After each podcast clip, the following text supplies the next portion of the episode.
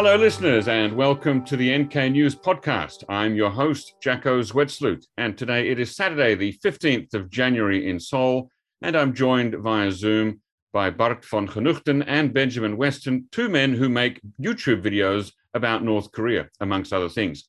Before we get started, please leave a review of this podcast and also check out nknews.org and consider buying a subscription for an annual subscription. It's less than a cup of coffee per day, and that helps to fund all the excellent journalism that my colleagues put out every day. Thirdly, check out nknews.org slash shop to find our merchandise. We've got a leadership chart, art posters, and more. And as always, if you've got question, feedback, or guest recommendations or any comments, send it to podcast at nknews.org. Okay, so to briefly introduce my two guests today, we've got Bart van Genuchten, a Dutchman based in Seoul, a bit like me, although without the Australian part.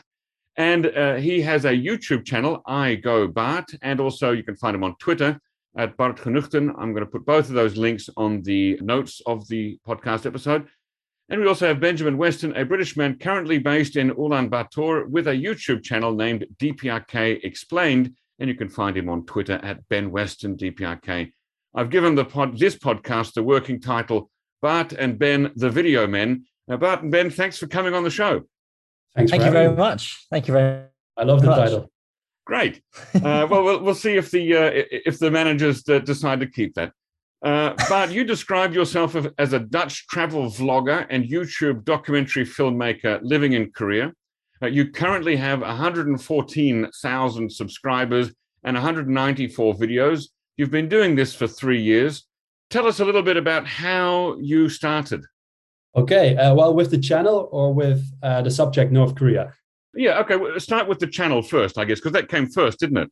Oh yeah, it's uh, almost like four years ago. I was uh, living in South Korea, trying to find a way to make a living, and at that time, I thought that YouTube would be a good opportunity to start a business. Uh, I didn't know what yet because I was living uh, with my uh, girlfriend in an oktapbang, a rooftop home in uh, in Seoul, and I looked around me and I saw a lot of green-colored rooftops, but they were empty, no plants, nothing, no green. So my business plan that time was to start something uh, to improve the environment. It was mm-hmm. all very, I don't know, I, I, was improvising my ideas by the time, and I wanted to use my uh, a YouTube channel to promote that idea, and then eventually uh, being able to start a business. And the YouTube channel at that time was called Sexy Green. Sexy you know, Green, like green rooftops, making them sexy. Yes. Uh, but it was a big fail. Uh, nobody liked it. Oh. Uh, but what people did like was that I was making videos with my uh, girlfriend together. And it's a very uh, famous subject here in Korea, Kukje couple, international couple. Right. Uh, and that's how I started my YouTube channel. Right. one of the first videos, maybe the first video that I, I recall seeing of you was drinking soju on your rooftop. Oh yeah, that, that was maybe a bit of a joke because Sexy Green, so it referred to uh, the environment and green rooftops, but also to the green soju bottles that I really loved. There you go. Okay, so it's it, everything's green. Uh, the rooftops, green. Uh, the environment, and the soju bottles. It all works. Uh, and then, how did you get into producing videos about North Korea? Oh, um, so back in the Netherlands, I studied human geography with a specialization in conflicts. And because of that study, I familiarized myself with all the conflicts around the world. And at that time, I also had a, a, different South Korean girlfriend. And because of her, I became very interested in the conflict between North Korea and South Korea. So I binge watched all the documentaries and videos on Netflix and YouTube. And before I knew it, I was watching all the vloggers going to Pyongyang and other places in North Korea. And it was so fascinating to get a look inside a country that is so closed. And one day I was watching one of the vloggers who was uh, relaxing in one of the parks in Pyongyang, and these North Korean children they came up to him with water pistols, mm-hmm. shooting water at him, and they were screaming "Miiguk Seki." Uh-huh. And he was thinking, well, you know what it means, right? I'm not yes, sure. What, it, American bastard or son of a bitch. And he didn't speak Korean, so he thought he was having a, a fun interaction with North Korean children. Right. So for me, that was really funny to see uh, because I could speak a little Korean, and that was the moment I decided for myself to go to North Korea. And with the little Korean that I could speak, maybe have, I don't know, better interactions, right? Uh, except for uh, thinking that Miiguk Seki is a good thing. Right. You could be uh, the so Netherlands Seki or or or Seki because they do use the different the older word for the Netherlands in North Korea. Seki, that's right. Well, amazing that you know that. So yeah, I booked uh, the New Year's Eve tour with Koryo Tours. I think Benjamin knows about it. Yes. Uh, together with my father. so it was like a father and son experience in North Korea. I filmed as much as possible, came back to South Korea, and I created this uh, complete North Korea documentary style series. Uh, that time, my YouTube channel was very small. I didn't hardly didn't have any subscribers. But after a few weeks after uploading that documentary series, my channel blew up, and that was so overwhelming. I, I didn't know what to do. I was a bit stressed out. I was nervous. Uh, there was a lot of controversy in the comments because you had people who really loved it, and you had a lot of people who really hated it. Um, like with the, the biggest argument, me supporting the North Korean regime that time. Right. Were they comments uh, in the Korean language or in other languages? Mostly Korean viewers. Right. But uh, the, the, worst comments came from uh, English speaking people. Ah. Surprisingly. Um, so I ran away from the subject. I started to make a lot of other videos, uh, more about the relationship between the Netherlands and Korea. Yeah. Then a year later, when I was in the Netherlands, I met a Dutch Korean War veteran and he wanted to share his story on my YouTube channel. And during his interview, I realized again that no, you know, I'm, I'm actually really interested in the conflict between the North and the South. So I should get back to that subject because that's where my passion is. And I slowly created more of a niche on my channel about uh, North Korea, the Korean War, uh, and yeah, sometimes a, a travel destination, a unique travel destination. Right, you have done a lot of um, uh, videos uh, about or with uh, Dutch Korean War veterans. I'm going to come back to that theme a little bit later in the interview. I want to turn now uh, to uh, to Ben and find out how. Well, before we get to the question, you've got at the moment, I think it's 13 videos. Is that right? I think so. Yeah, yeah. On the YouTube, right? And uh, you've just passed 8,000 subscribers, which is good because you've just started a year ago. So you're a little bit newer to the game than than Bart is. How did you begin? Well, um, DPRK North Korea has been a passion of mine for quite a long time going back. Um, and so I can't really, people have always asked me to explain why, and I don't really have a specific reason. Um, so it's always been a passion. And so in 2000, start of 2019, so actually just after Bart went in uh, on his tour, uh, is when I started working at Koryo Tours. And not too long after that, uh, it became clear that a lot of my work was going to be in the marketing side of things. So that's sort of where it all originally comes from is thinking of ways to promote uh, visiting the DPRK. And I think all the way through, so sort of from when I was quite young and relatively interested in this, a lot of stuff that you see on YouTube, and I'll put Bart's videos aside because I think we'll get onto that. And I think that there are, I've got a lot of good things to say about that. But there's a lot of videos of people who go, and what they want to do is create the most sensationalized, sort of over dramatic video where they want to sort of present it as if them going to Pyongyang is incredible, incredible, and, and, very brave action. And, and really, we can we can call it the sort of the the Christopher Columbus theme or the Marco Polo theme that I'm the first one to go yeah. and no one's ever seen this before. And check out this door I discovered at the hotel that no other foreign visitor has ever been to. yeah, I think there's there's definitely, and that's a very good way to put it. I think, and I think, I mean, it maybe undermines the argument slightly. There's ten videos of I'm the first Westerner to go to this supermarket, but that sort of frustrated me. And then on the other side, a lot of the content is understandably about politics and sort of the more controversial topics, but I didn't see any of what I was interested in in the DPRK, which is the culture and sort of the everyday. And to be honest, this is what I would say to people who came to the Koryo office before going on tour. That's often the most interesting stuff because it is a very unique culture in the way it's developed. Um, and so, having not seen a lot of that, that was something I was interested in developing. And then for Koryo, I mean, really, to be honest, where the channel started is I couldn't find a map of the Korean State Railway anywhere. All the information was there. And so I ended up making this stupidly big, sort of meter squared, sort of London Underground style map of the Korean State Railway.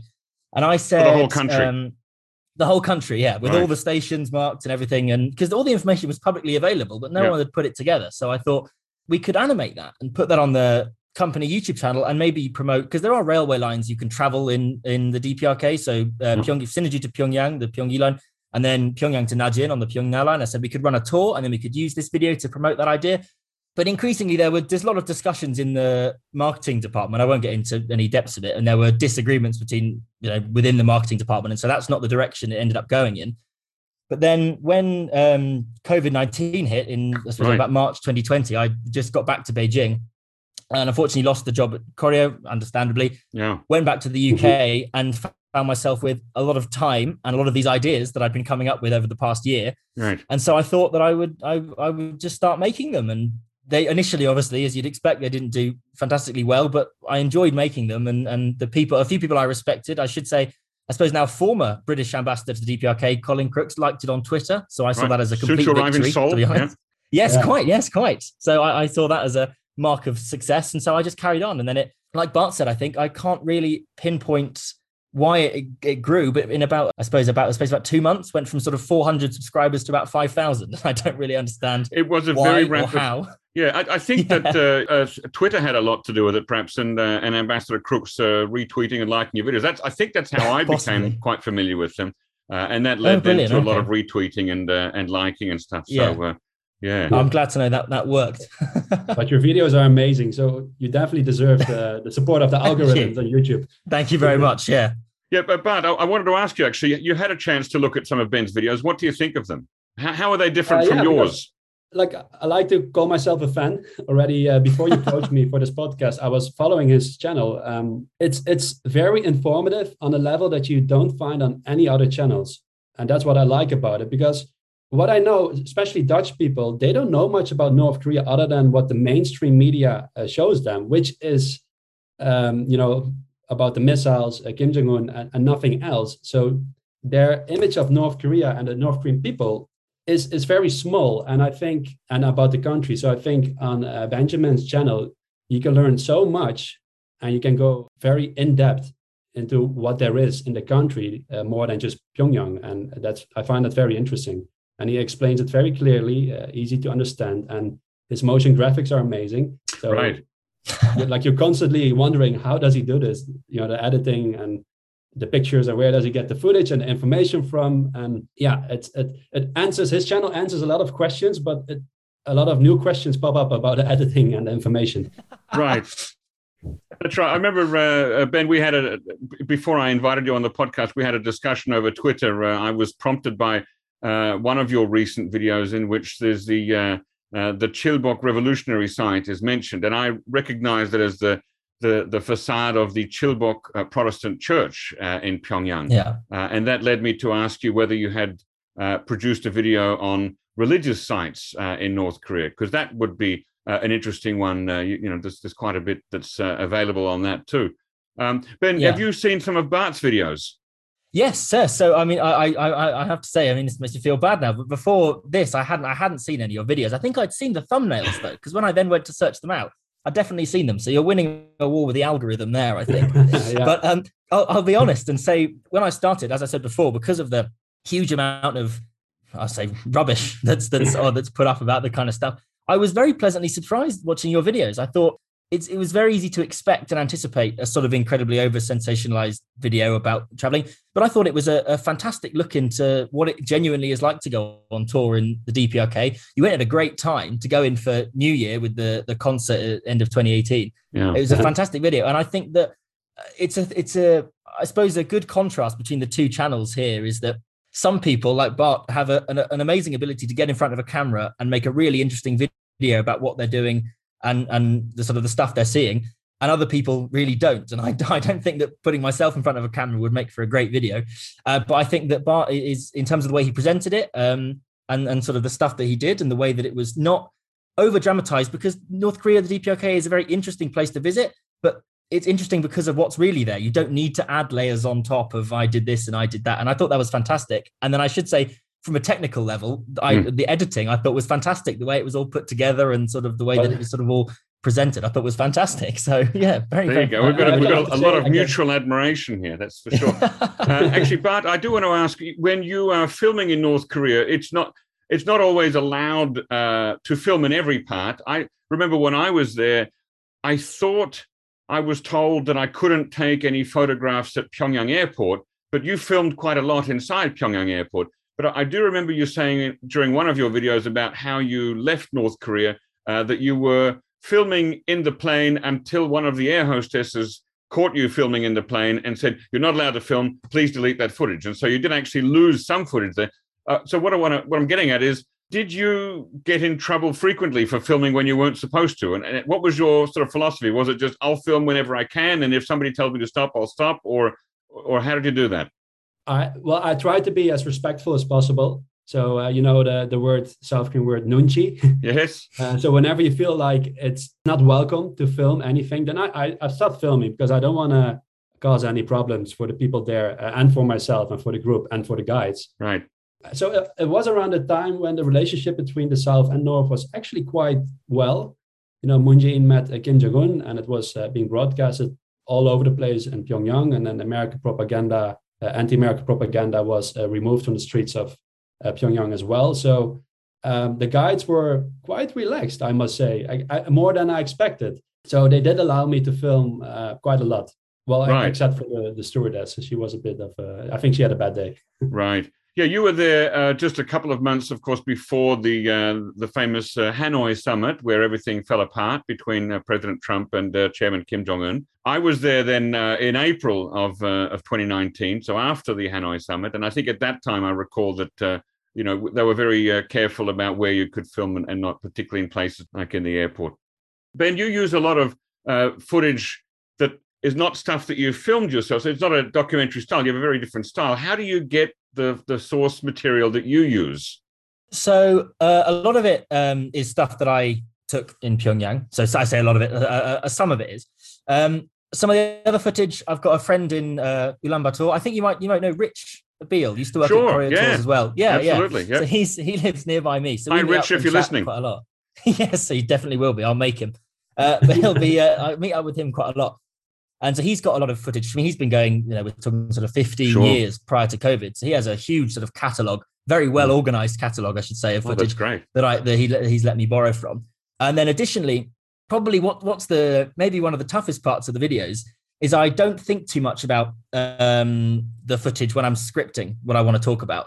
And so I'll get to the end of, uh, I'll animate everything I want to animate and I'll have everything in the timeline and I'll realize I've got a, a few gaps where I need insanely specific pieces of footage. Wow. And so normally that's a bit of a task of going through uh, the archives of Korean Central Television, KCTV, and then some of the front facing media websites like Uriminzokkiri and Chosun Onul that have um, extensive catalogs of just general footage. And right. so a good example of this was a video I did recently on Chongjin. And there's a, a boulevard that looks down over the East Sea from yeah. the statues of the president and the general. And I thought, damn, I've got about four seconds gap where I need footage of that boulevard. And so I ended up trawling through Day of the Sun uh, news footage where wow. they went to every provincial capital to film the Koreans paying respects to the statues. And eventually there was about a three second shot where they panned around this long boulevard. But that was about three hours of extensive searching to find a sort of niche bit of footage. Wow. So you really lock yourself into uh, you, you, you sort of plan out uh, the, the whole video before you start and then realize I've painted myself into a corner. I need this footage now. And then you have to go and get it. Yeah. I suppose normally I, I think about the way that I normally work is I'll come up with an idea, a, a, an interesting topic, and I'll come up with what I want it to look like in my head. And I'll normally think mostly about the animation because that's something that it's a skill that I've sort of learned through the YouTube channel. Really, I really had no idea when I started. Are, are you self-taught? Yeah. Well, Yes, yeah. So mainly it's I'll come up with an idea in my head of how I want something to look, and then I'll force myself to learn wow. how to do that. So someone asked me weirdly, someone commented the other day, um, would you recommend any tutorials? And I had to say no, because there's probably some very simple stuff that I have no clue how to do. Right. But the stuff that I have learned and made myself sort of learn has worked out well so far. But it's always a learning because I mean, there's no doubt in a couple of months there'll be stuff that I've tried to learn to do that I have no idea how to do now. But normally that's what I focus on. So when it comes to the footage, I go, right now I need to find myself a list of each shot. And that's normally a bit of a, sometimes it's a bit right. of a challenge. I have been impressed by how polished your uh, more recent videos look there, where, you know, you're looking down on the map of Pyongyang and, and the different uh, locations that you're talking about are highlighted and and then the map sort of shifts in angle a bit, and then you zoom in, and you know it, it's very polished. I, am I'm, I'm quite impressed at how you do that. Bart, have you got any comment on that? I was actually curious. How much time do you spend on average on one video? Um, it varies. I think. I mean, normally at the moment, I'm trying to do it about every three or four weeks, and that's. I mean, I just obviously that's not the only thing that I do, but it, it takes up a lot of time especially during the the animation bit. But for, to be honest, it depends on the video. When I did the video on, um, it was a while ago now, on the money, the currency, Korean yeah. won.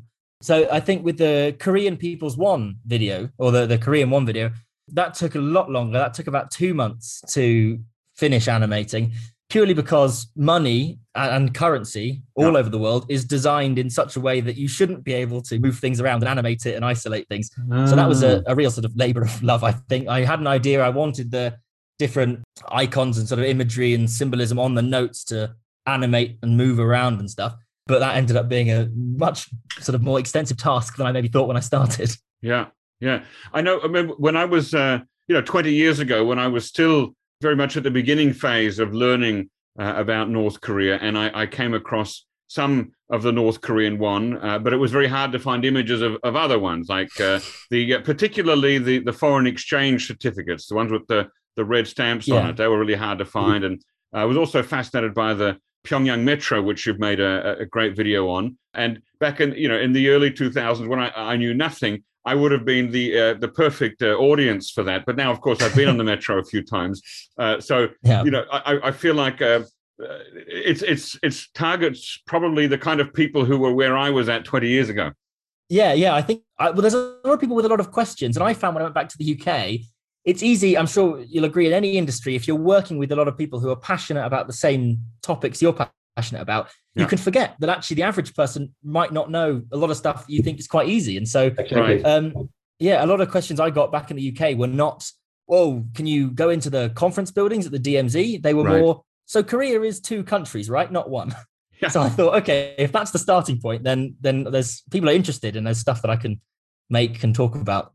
so Uh, and Bart, with your videos, which are um, at least the ones that are filmed in, in North Korea, it's much more of a, a straight uh, documentary narrative. So it doesn't look to me, the the uh, uninitiated observer, like there needs to be much planning. Uh, how do you uh, plan out or map out your videos when you uh, when you're making them?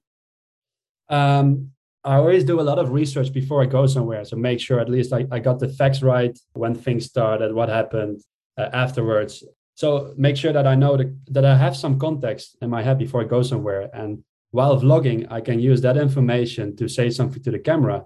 Uh, but other than that, I just, yeah, I just see what happens. You know, I, I don't really plan that much. And especially the trip to North Korea, it's a very organized trip. So you can yeah. just follow the schedule, right? Day one, day two, day three. Right. And there you go. Day one is one video, day two is one video.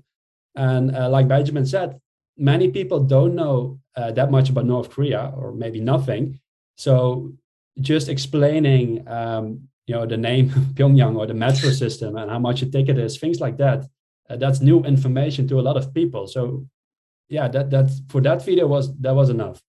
And uh, tell us a bit about how you moved into focusing on Dutch war veterans who were in the Korean War, because that's uh, that's got a, quite a, a, personal connection to you because of uh, a book that your grandfather put together, isn't it? Oh yeah, yeah, that's that's right. So my grandfather he passed away when I was quite young, and I never got the chance to talk about the war. I did have conversations with him, but you know, now, when you're talking about the war, you mean World War II in, in the oh, Netherlands? Yeah, is that yeah, right? Exactly, the Second World War. Right. And um, but at that time, I wasn't really interested in in the war or anything uh, political, so we never talked about it. But um, he's been in a German camp for a long time and he escaped twice. And he wrote, he kept all the items that he had from that time, he kept it in the book, uh, all the letters and all the information. And uh, he wrote on a small note that it should be given to the grandchildren whenever they are old enough to understand what has happened. So a couple of years later, my uncle suddenly gave me this book. He said, Bart, here you go. This is from your grandfather. And I realized that it's actually quite important that whenever you have the chance to talk to like the older generations about what they have been through in the 40s or 50s 60s yeah. anytime after that because it's uh, valuable information that you can never get again after their passing right? So right. then one day i traveled to uh, the netherlands and that time my channel was a lot about the relationship between the netherlands and korea and netherlands also participated in the korean war as part of the un um, one of my best friends, his grandfather, who at that time also already uh, passed away, he, he fought in the Korean War. So I talked to my friend about it. We made a video and it got a lot of views. It's like, okay, there's a small opportunity here. uh, his grandfather was friends with another veteran who was still living in my hometown, and um, he so he wanted to share his story on my channel. So I planned this interview, and that's where everything started.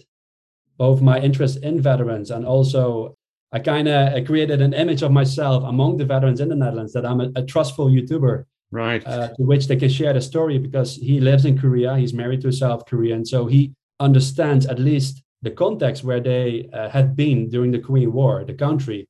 Because back in the Netherlands, they couldn't really share their stories with anyone for a long time because the Korean War is known as the Forgotten War. Yeah. Nobody knows, well, hardly anyone knows about it. And uh, most of the people are not interested in it. So for a long time, um, they've been very, like, th- they were not approached by anyone to talk about the war. So they kept it for themselves. Mm-hmm. And on my channel, I want to give them opportunity if they want to share their experience before it's too late. Yeah, exactly. Before it's too late. I've been lucky enough uh, over the last 20 years or so to meet with some Australian and Dutch and British uh, veterans of the Korean War. And, you, and you're right. I mean, they often uh, really appreciate the chance to, uh, to open up and, and tell about their experiences. And also, uh, they've appreciated the chances. The Korean government's been very welcoming to, of returning uh, veterans who come back after 50, 60 years. And for some of them, it's their first time back in Korea, you know, for half a century. Uh, and yes. I remember, you know, uh, meeting some Australian veterans who said that they they got off the ship in Busan and it was just people living in ration boxes. I mean, Busan was a, a large part of Busan was a um, a refugee uh, city uh, of people who had le- you know fled from Seoul and come down to Busan, and they were living in shacks or boxes or anything that they could uh, find as shelter. And then they they came back and, and found you know high rise uh, apartments and uh, and modern buildings and lots of glass and concrete and Wi-Fi and you know it, it's a whole new world to them, isn't it? And I'm sure you've you've heard that a lot too from the veterans that you've met. Yeah, they were all happy to see that it had some result, right? Because they uh, almost sacrificed their life here, and many of them didn't know what has happened to South Korea. Well, they they hear it on the news, but they've never seen it with their own eyes. Right. Uh, so this revisit program, it's really good for them. Though uh, one of the veterans I talked to a couple of weeks ago, after the revisit, he came back to the Netherlands and he had nightmares for seven days straight. Wow. He was dreaming. So he woke up, but he thought he was still dreaming, but he wasn't. He was awake and he saw uh, a big hole next to his bed. So he couldn't get out of his bed because he thought it was, I don't know, like big hole going to the ground and he, and he, would, he would die if he uh, stepped out of his bed. Gee. And he said that was one of the stories that he had from the Korean War. And he was experiencing everything over again wow. while being awake and that was really shocking for me to hear. So, uh, still, luckily, he didn't regret going to Korea, but yeah, they have been through a lot of things. Yeah, and uh, I'm just thinking it, it makes it reminds me that there's not a lot of, um, or at least I haven't seen uh, a lot of videos in English interviews with uh, North Korean or South Korean uh, veterans of the war and, and, and what they've been through. Have you seen any? No, I haven't seen any, and uh, I wrote it on my to-do list this morning. I, really want to talk to uh, Chinese veterans. China and, and Chinese veterans, of course, too. Yes. Yeah, I, right. I guess it's difficult to talk to North Korean veterans, but uh, the Chinese veterans, yeah, definitely want to talk to them and, and get their side of the story. Um, also, one of the veterans, he told me that after the truce, he still had to stay near the DMZ. And um, there were Chinese soldiers, they were crawling through the barbed wire to get to them, and they joined together uh, next to a fire and they had bub, they had rice together. They had a really, really good time. And then one of the Chinese soldiers said they could speak English. Uh, he said that, you know, if my general uh, tells us that the peace is over, then I have to shoot you again. Gee. And they all laughed about it because uh, for them it was just a war. You know, it is war. Um, we have to kill each other. Right. But other than that, we don't have any hard feelings to watch each other personally. That's what he said, and right. uh, was quite impressive uh, to hear because these days, you know, people are very emotional about uh, other people in other countries, even though they don't know each other. Mm. Yeah, and and those men were in wartime, and and still they didn't hate each other as much as we sometimes do today, right. Uh, due to pandemic or other reasons, right? And yeah, yeah, there's a lot to learn from these men. Ben, have you, uh, in your uh, experiences in North Koryo, have you met with North Korean uh, war veterans? No, no. So I um unfortunately only got the chance to go in once because ah. sort of COVID sort of interrupted what was going to hopefully be a year of going a lot more often. Um, Although I can't, I mean, I, what I will say is, um, while I was working at Korea, there was a fantastic video made interviewing the um, one of the soldiers who captured the Pueblo in 1968. Oh, and that's a and that I think it did relatively well, but I don't think it did as well as it should have. And I so I implore anyone to go and watch that because that's a really good piece of very niche uh, interview. Um, Where, and, where's that available? Subtitled. I think it's still on the Korea Tours YouTube channel. Um, oh. But that was a really good piece of uh, sort of marketing. Well, not even marketing, just a piece of uh, content. It was really interesting. I think so. Is, isn't he still a guide on the boat? I believe so. Yeah, which is why I think I think again, I'm not to plug my, my good friend Rich too much, but I believe he was the one who um, conducted the interview, and it was easy to get a hold of him because he does live quite nearby and right. it does guide on the Pueblo. So um, that's probably the closest. But I suppose the problem nowadays is it's getting too far away from the Korean War, as you get with any war, and yeah. the chance to speak to veterans is getting slimmer and slimmer as time goes on. But um, I hope that potentially, if, when things open up, it's definitely something that I'd be interested in in looking into. Definitely.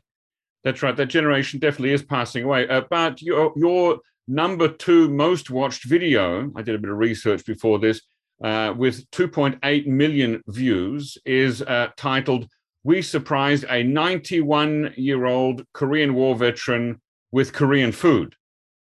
Right. 91. How's his yeah. health? How's he doing? Uh, he passed away oh, a month dear. after the interview.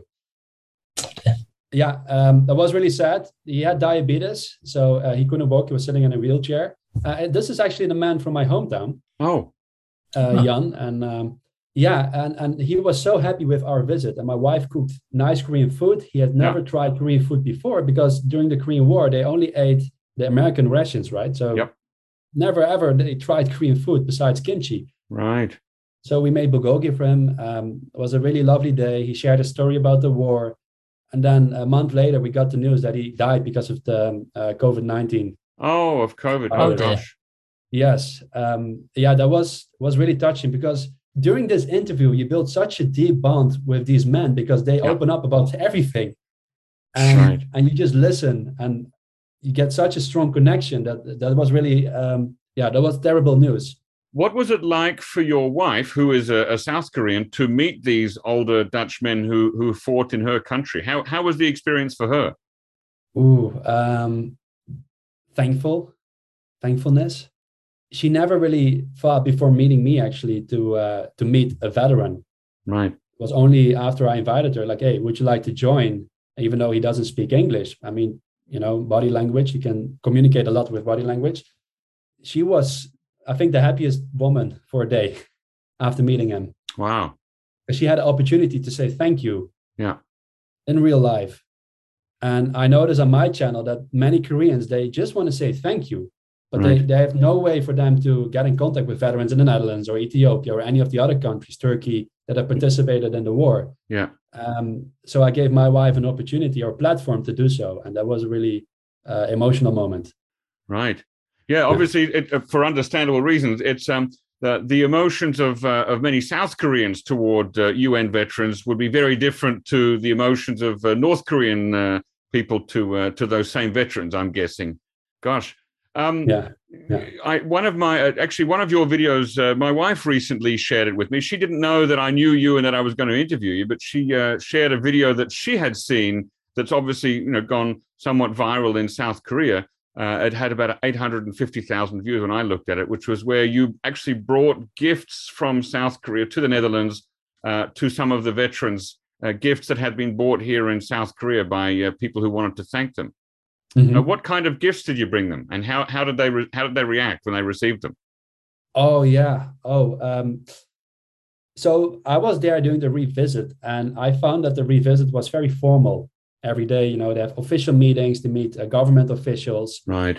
And uh, they hear thank you, but the veterans told me like, "Hey Bart, you know, we appreciate it and everything, but we don't feel that this is uh, personal. That we don't think, or we don't know if whether the South Koreans really feel thankful towards us." other than the officials. Right. Uh, so it's like, okay, they do. So I organized uh, opportunity for my subscribers to send in letters, but instead they send me a lot of handmade gifts.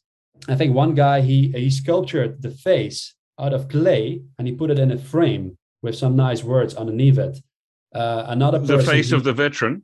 The face of the veterans, yeah. Right. So I had to send in a picture, and then he he sculptured out of clay a really nice, a real looking face. Wow. Uh, others they drew uh, paintings. Others they they made uh, like wooden cups, soju cups with the name carved in it. And another person he made a you know the Korean autograph stamp. Right. The dojang. Yeah, Yeah. so they made a, a- a personal autograph stamp for each of the veterans, Wow. and it was amazing to see how much effort people put in in making something for the veterans. Yeah. And I was a lucky person to deliver it to them. That's right. That is very fortunate. Gosh. Ben, your most popular video so far uh, has been Air Koryo Explained. I, I surprised somewhat. I didn't know that there were that many people curious uh, about the North Korean Airlines. It, it's had 154,000 views. Uh, tell us why you think that one's really taken off. What's caught the public's imagination about Air Koryo? I think that it's it's one of these things that's in the public consciousness a lot more than say some of the other topics. So what I've found really through sort of all of the videos so far, um, the ones that people have heard a little bit about tend to do quite well. So Air Koryo, I think people have heard all this stuff about is it the worst airline in the world, the Right. one star airline, and you know that that's I mean there's no real metric for measuring that, but I would argue that's just not accurate. And so I think that sort of drew people's interest, and so it gave me the chance to talk a bit about the history. Because for me, looking at Air Koryo, the history of sort of the airline, the way it grew from uh, sort of in the aftermath of the division of Korea, and then sort of the way that it was associated with the Soviet Union, and then split off on its own. Uh, I thought that was quite an interesting topic to cover. And then people don't realize, I think, either that it does fly to more international destinations than they might think, or that it doesn't fly to as might have thought. I think there was people understand sort of think one of two different ways on that. Um, I think it did well though, to be honest, because that sort of was about the time, uh, probably a video or so later, where the channel sort of suddenly grew quite exponentially. I suppose that the the railway video, the Air Koryo video, and the video on the Pyongyang Metro, which I think has the similar kind of pull of people who've heard a little bit about it. Yeah. Um, but on obviously on these on all of these topics, maybe not so much the railway, there's a lot of information that's just that is blatantly not true. I mean, with the metro, the big one, I still get a few comments about it. Is I, I thought you could only visit two stations. I thought that the you know there were these two grandiose stations, Puhung and Yonggwang, hmm that were allowed to visit, and the other ones were just small, tiny rubbish stations. And that's been, you know, that was disproven a long time ago when they opened up the whole network to tourism. Was that But ever true? still the odd, the odd comment of people. I don't, I don't think so. I think it's just um, the way that, at least from my experience, the way that the DPRK always seemed to work was it wasn't a question of what can't you see, but what can you see. So they said we're going to open up the metro to tourism at some point a long time ago, and they said we'll open up Puhung and Yonggwang because they're very central. They're very beautiful. I mean, they're amazing stations. I believe technically, I'm not sure. This is something I couldn't find out about. They're part of the Chollima line, uh, one of the two lines of the metro. But I believe technically that section is part of a subsection called the Mangyongdae line that runs from Yonggwang to Puhung. So I believe it was easy enough to say we'll let tourists on that.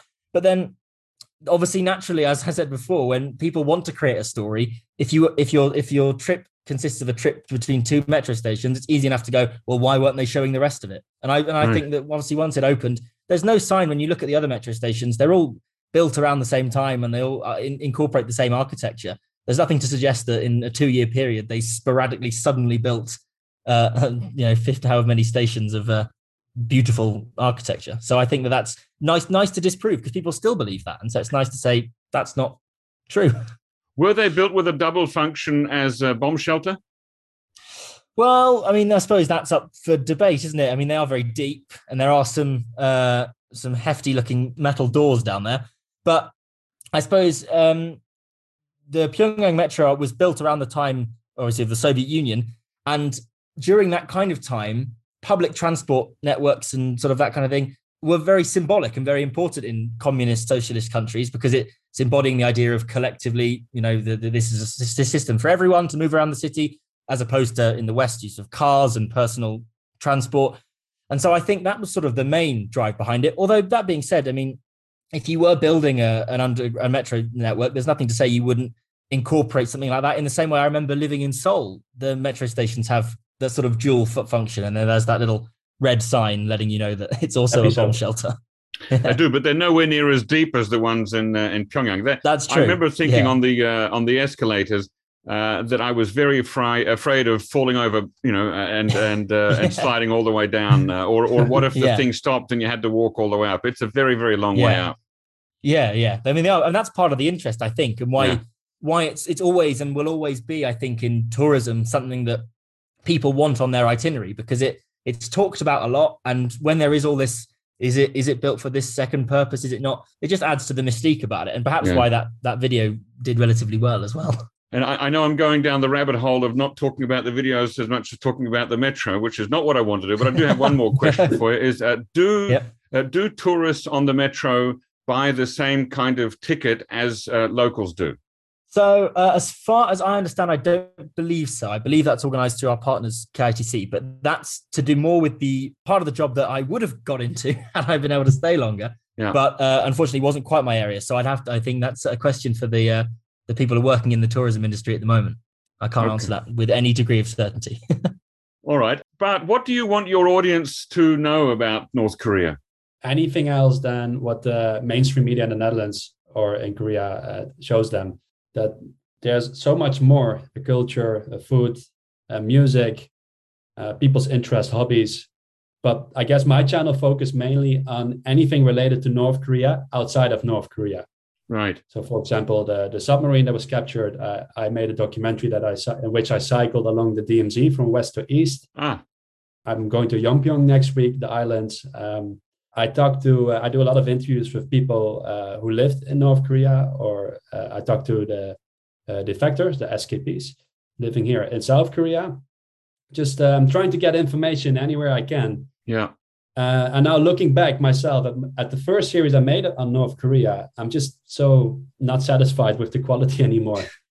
Um, you know, the way I do the voiceover, the way I do the editing. I, I was such a newbie at that time Right. didn't know much and it was the first ever uh, big thing ever that i produced Yeah. so yeah anything i can find on north korea but not in north korea i will make videos about Right. And uh, and now you're going to be working with NK News on producing videos, or you actually you've already started, haven't you? You've made some uh, some fun videos with uh, Chad, like how to make a phone call to North Korea. Tell us a little bit Yeah. about that. okay um yeah so the goal is uh, with nk news youtube channel is to make something more serious out of it uh, they have a lot of amazing articles that they want me to translate into a video Right. And by doing that, I think I come closer to the field of Benjamin, just uh, behind the desk, trying to animate, you know, from beginning to the end, every Uh-huh. second, every minute. So I, I really feel the pain of Benjamin Right. in finding you know, the right footage for that one right gap bit, that you yeah. have, because you have to fill every second with something to uh, visualize what you are saying. Yep. Yeah. And the, the style that I have on Iger Bart is going somewhere and use the environment to visualize uh, Right. and express my story. But this time I cannot do it for NK News. So I'm learning a lot of things along the way, but I'm uh, getting a lot of inspiration from DPRK Explained. There you go. Right. So you're moving from the style of uh, of straight uh, video, sort of travel documentary and vlogging, to actually uh, animating and, and showing uh, information in a visual way. Exactly, yeah. But luckily I have access to an amazing database uh, with footage from over 10 years visits to North Korea and uh, uh, yeah, North Korea TV. So yeah, there's a lot, lot of good stuff to work with. Uh, ben, have you got any advice for Bart? I, well, I would say I'm very jealous of your access to, to such footage. I, I don't know. I mean, I would say um, I think that the thing that I've discovered in this is um, you don't say what you see. There's a lot of YouTube channels I've seen that talk about, I mean, a lot of things, but especially talk about um, the DPRK, where they'll have a, you know, we're talking about, say, the Yanggakdo Hotel, and they'll say it's a very big hotel and it has lots of windows. And you kind of want to say, yeah, I know that. You can see that. And an educated audience will see that. So what you want to do is if you've got something on the screen, and this is just what I this is what I sort of try and follow. You don't need to necessarily say it in the narration. You want to talk about something that's a bit more in depth that maybe you can't get the footage for. But yeah, don't just say what you see. It's very easy to fall into the trap of. Uh, I mean, I've, I mean, I, I've certainly done it a couple of times. Having something on screen and then just saying this is what you're looking at, and that doesn't necessarily make for the best video. Right. This is a map of Right. Pyongyang. A river runs through the middle of it. Yeah, it's called the. Taedonggang, and it's labeled the Taedonggang. Yeah.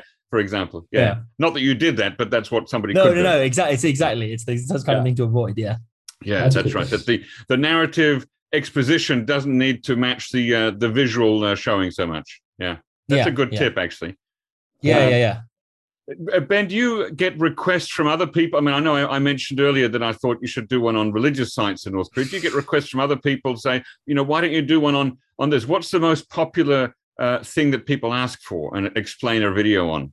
I suppose a lot of it really does vary. I mean, I do get a lot of. I say at the end of the videos um, to to keep suggestions rolling in because I do like sometimes someone will suggest something that I completely hadn't thought of. I suppose a lot of the some of the most popular requests are to do with the military and things that I it's not really what the channel's about. And so I usually do say, I said it's a very interesting topic, but it's not quite where the channel's aimed because there's a lot of stuff out there already about those kind of topics. Right. And to be honest, it's these things where we don't fully understand the mechanisms of how all this stuff works. And so I can't then claim in any kind of authoritative position to explain these topics because right. I can't, I can't in, in, in good faith really understand them. And so um, but that's probably the most common, although occasionally um, there are some topics that come up, like the video I released a couple, probably a week ago of non mass games. I really enjoyed that one. I watched it last night. Thank you very much. That hadn't really crossed my mind until someone suggested it. And I said, well, I could look into it. And it's got an incredible history going back yeah. sort of through the Soviet Union into Europe and all that. And then Arirang, because a lot of people uh, conflate the mass games in general with the Arirang mass games. And so essentially, you, there, there, are through KCTV full recordings of that. There's a few of them um, yeah. from different periods of time. And so I thought, well, I'll just explain the the sort of the theory and sort of what's the storytelling behind that, because it is when you understand it, it adds another level to the incredible display of sort of watching mass gymnastics. But then if you right. understand, okay, this is representative of this and this, it sort of adds another level. And people seem to respond to that quite well. I thought. Yeah, yeah. And uh, uh, Bart, do you get requests to to make videos about certain things? Uh, I think not as much as Benjamin because my channel is a little bit all over the place. Right. Uh, but I'm hmm. asking my subscribers myself, like, hey guys uh, and girls, please, you know, if you want me to go somewhere, just let me know and I will consider it. Yeah. Uh, for in, in Benjamin's case, I was thinking uh, I would imagine that you'd probably get a lot of requests for a video about the uh, the pyramid shaped Ryugyong Hotel in Pyongyang that never opened up. Am I right? Yeah. Do you get a lot of requests yeah. for that? I got a lot on that um, in the aftermath of the hotels video I did. Yeah. I sort of got there were two kinds of comments I got on that video. I got one sort of a smaller group of people who didn't want to, well, who were very surprised that there were more than one hotel in Pyongyang, and sort of to say these are the sort of ten most popular. Uh, I got a lot of that, and I got a lot of people asking about why didn't you mention the Ryugyong. Uh, right. the, the, the argument I used then was it, we I don't have a lot of information about it. It's not open. But that being said, it's on my what I like to call my whiteboard of ideas uh, it's on there because increasingly, the more I've been sort of slowly looking into it, I found a, quite a lot of information that I could potentially piece together into a video. And it's a lot of information that hasn't been particularly talked about and sort yeah. of particular sort of it's not something that's in the public consciousness and so that's what i want to try and get into is if i do a video on a, a popular subject like the ryugyong hotel to really produce something that's not already been done so that's one right. of the mm. things i check before i make a video is has this been done and if it has been done has it been done well enough that I don't feel like I'd be adding anything to the conversation? And so the Ryugyong yeah. is one of those ones where potentially yes, if I can find the information I'm looking for. And there was a time, uh, I, I, think about 10 years ago, when Simon Cockerell of Koryo Tours actually was allowed in and, and given an ele- elevator ride up the top. Do you know whether he took any photos or, fo- uh, or video footage? Uh, I believe there are some photos. I, I had access to them when I was very briefly put in charge of Koryo Tours' Twitter account. I believe I've put some of them up there. I ah. believe they are there, and, and I've chatted to him about it. And so that and that, that's a very interesting story. I believe he's discussed that already uh, a few times. And so, right. Um, yeah, the, the information's so the, out there, but I thought if he had footage, yeah. it could be recycled into an explainer video. You know, to, to oh, yeah, bring, no, bring all the yeah. threads together. Yeah, yeah, definitely. So I mean, that, that's that's one of some of the things I'll look at before even sort of writing down an idea as a certain video plan. Is going, what can I make and what's available? Because a lot of the time, um, there's a great video idea out there, but there just isn't it, the the stuff isn't available, especially with the DPRK being closed at the moment. Yeah. It's not like I can go, okay, well, next time I'm in, I'll film something or I'll record something or I'll get that. But so that's at the moment is one of the big problems is working out what's actually available. A question for both of you. I wonder if you're at all uh, concerned about reactions to your videos from within North Korea. Uh, let's start with you, Bart. I was at the very beginning because I, I, always wanted to go back to North Korea, and I, I, wasn't sure that after uploading a whole entire series on North Korea, uh, would ever be able to go back again.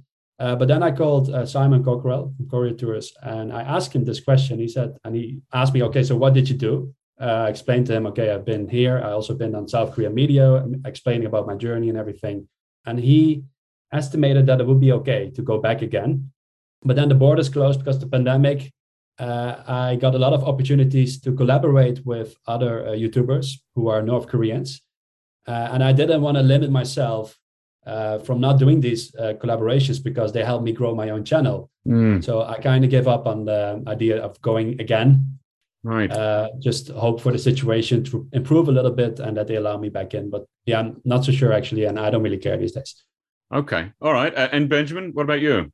I would say, yeah. To be honest, yeah, it's something that um, it's, I'm concerned with it, but it doesn't worry me. Um, usually because I do my best. I mean, I never, I'd never want to make a video that would upset or offend anybody. Mm.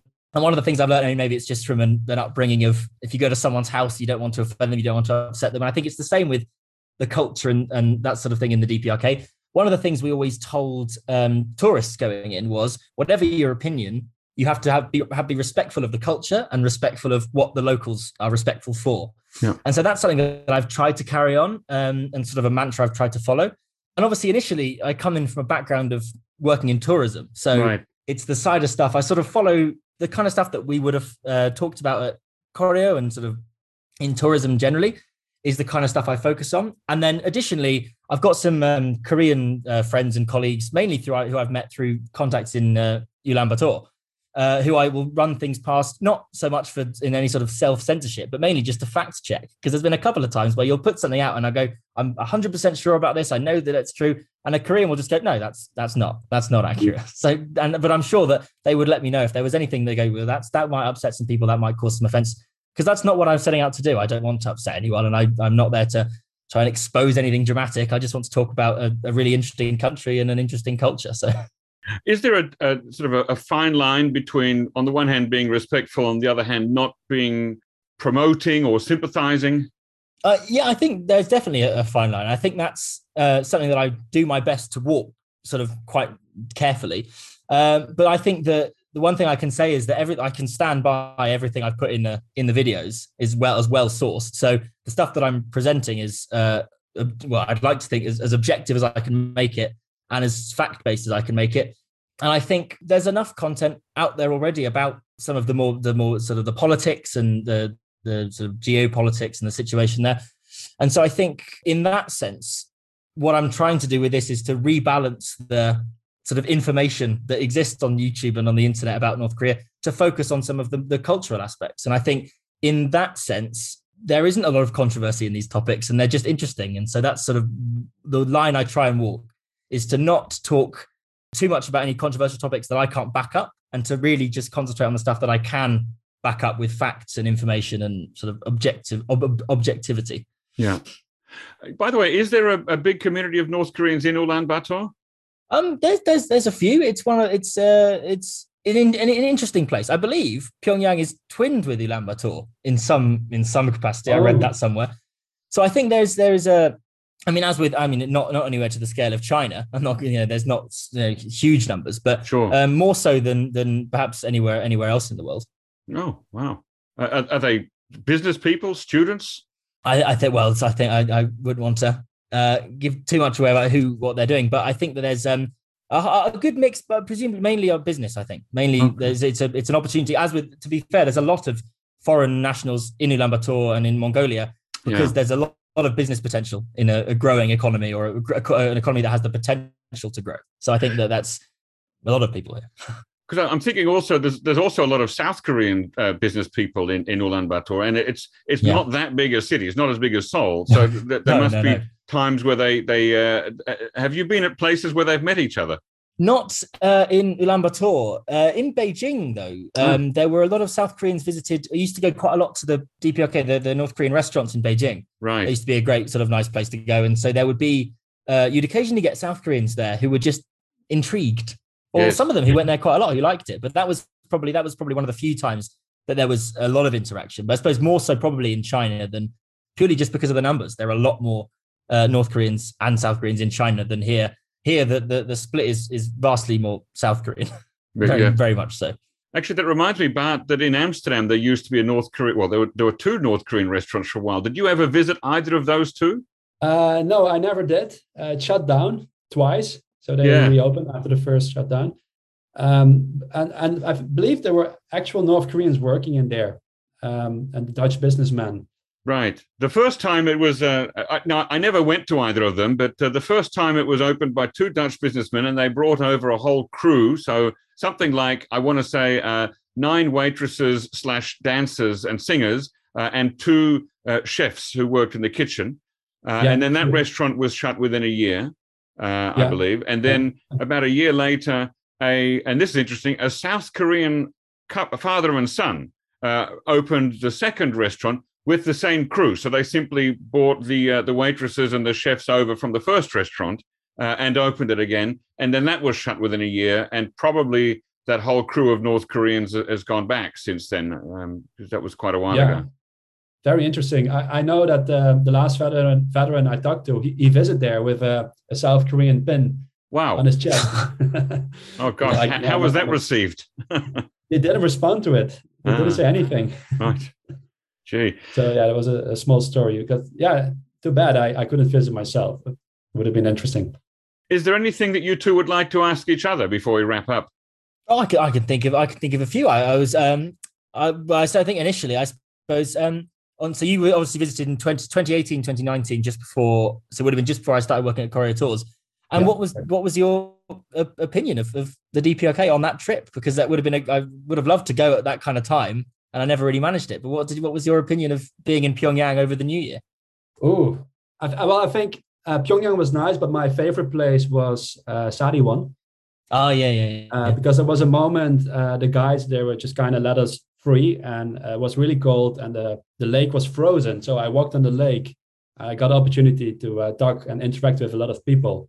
But overall, I was just happy to experience that North Koreans, uh, whether they are the elite or you know uh, part of the, the top. Also are just people. I know the, the, the tour is very organized and there's not much freedom to do whatever you want to do. Uh, there are still opportunities to interact with people along the way uh, as yeah, long as you're yeah, respectful yeah. and, and don't don't try to push it right? Uh, talk about politics and, and the leadership. Yeah yeah yeah yeah. Uh, so there's a small framework within you which within you can actually experience a really nice uh, humane interaction with north koreans and that's yeah. what I loved about the trip. Oh, brilliant! That sounds very yeah. nice. and um, so, actually, I have a question because uh, I saw on Twitter that you made a really nice map of North Korea. Oh yeah. Oh, you, the right? map of the the administrative um, uh, subdivisions oh, yeah. of, of, the of the, yeah, yeah, the different counties and, and special administrative cities and things like that. That was a nice uh, a nice map to see, Benjamin. Thank you very yeah. much. Yeah. Did that take you a while? if you're if you're selling it or the rights, or if I ever no, I mean, uh, allowed to use it with, um, you know, uh, referring to your channel on my yeah, channel. No, honestly, honestly, use it. I mean, I, I the only reason I made it was, I it was some it was sort of mid afternoon. It was I didn't have anything else to do, and I was just looking up random things, and the map that was on Wikipedia at the time was outdated and really difficult to read, and I thought I could probably knock something together that looked sort of a bit nicer and was a bit more up to date. And a, couple of days later, um, I'd managed to create something that I thought looked quite cool. But the right rights wise, I just put it on Wikipedia. It's free to use. I just it was more sort of wow. for the public consciousness because I thought if right. that information is available, but it's not been put anywhere, and so I thought I'd be the one to do it. I suppose. so are you planning to become a full time YouTuber or? Right, uh, that, that's oh, something. Uh, to, so. Let me interrupt there. Uh, so, Bart, you've made this your uh, your living now, haven't you? You are a full time YouTuber. Uh, yes, exactly. I'm a full time YouTuber. Yeah. And Ben, would you like to do the same? I don't. Oh, I don't think so. I mean, it, no, it's not something that I'm looking to get into particularly full time. With um, there's a few sort of projects that I'm working on with uh, the Koreans and in Korea. That's sort of a few irons in the fire at the moment. So hopefully, when things get going again and the border reopens, I can start working on some of those projects. So for the time being, it's a really nice thing to spend a lot of time doing. And I want to carry it on. But in terms of trying to make it a full time sort of career, it's not something that I'm, it's particularly on the radar at the moment, I'll say. Uh, but is it stressful, as stressful as, uh, as Benjamin thinks it might be? And how actually did you manage to achieve it? How did you go full time and say, well, I don't need, um, you know, a full time job now. This is my full time job. Um, yes, it is very stressful. YouTube is very unpredictable. And um, for one month, you, you, can do amazing. Your videos blow up, you get lots of views, subscribers. And the other month, you know, the, the views disappear and people are not interested anymore and they, they don't like the new direction. So there's always this a feeling of insecurity. uh, which can cause uh, depression or you know a level of stress that that will impact your uh, personal life. Um, it's hard to take a very difficult to take a break from YouTube. You're always thinking about it, even in the weekends, at night, in your sleep. uh, but yeah, you either go all the way or you don't. So uh, either it's it's a hobby or a job. And at some point, I had to make a decision because it was uh, taking too much of my time to just call it a hobby. Yeah. So I, I chose to become a full time YouTuber and, and go all the way and go through the stress and learn how to deal with it. Well, I, I, I, yeah, congratulations. My hat goes off to you that you've managed to do it so far. But uh, yeah, as I can imagine, as you say, that you're thinking about it all the time. And um, sometimes people don't react well to a different direction, but also it can be the algorithm, right? I mean, you're at the mercy of the all powerful uh, YouTube slash uh, Google slash al- alphabet algorithm, and you don't know uh, what can drive your video uh, searches up or down that list. Yeah, maybe a piece of advice because twice I ignored the momentum that I uh, had on my channel. So first was the North Korea series. After that, I was a bit afraid and scared of all the the overwhelmingness of of yeah. the you know getting fans and stuff like that. So I yeah. ran away. Second time was with the first interview, a veteran interview. Again, uh, lots of views. I ran away. And now the third time with the revisit uh, program of the veterans, I again received a lot of views, and I decided, okay, I should just go 100% uh, for the subject North Korea Korean War right. uh, and anything related to that, and that was the best decision ever. Oh, okay, oh, that's so, very interesting. Uh, yeah, yeah, yeah. Capture, like, grab the moment, grab it and go. grab it and go, Benjamin. Perhaps that's yeah. Uh, some advice for you to. Uh, yes, to, no, to I'll bear that in mind. Get out there and just keep doing it full time. Yes. Yeah.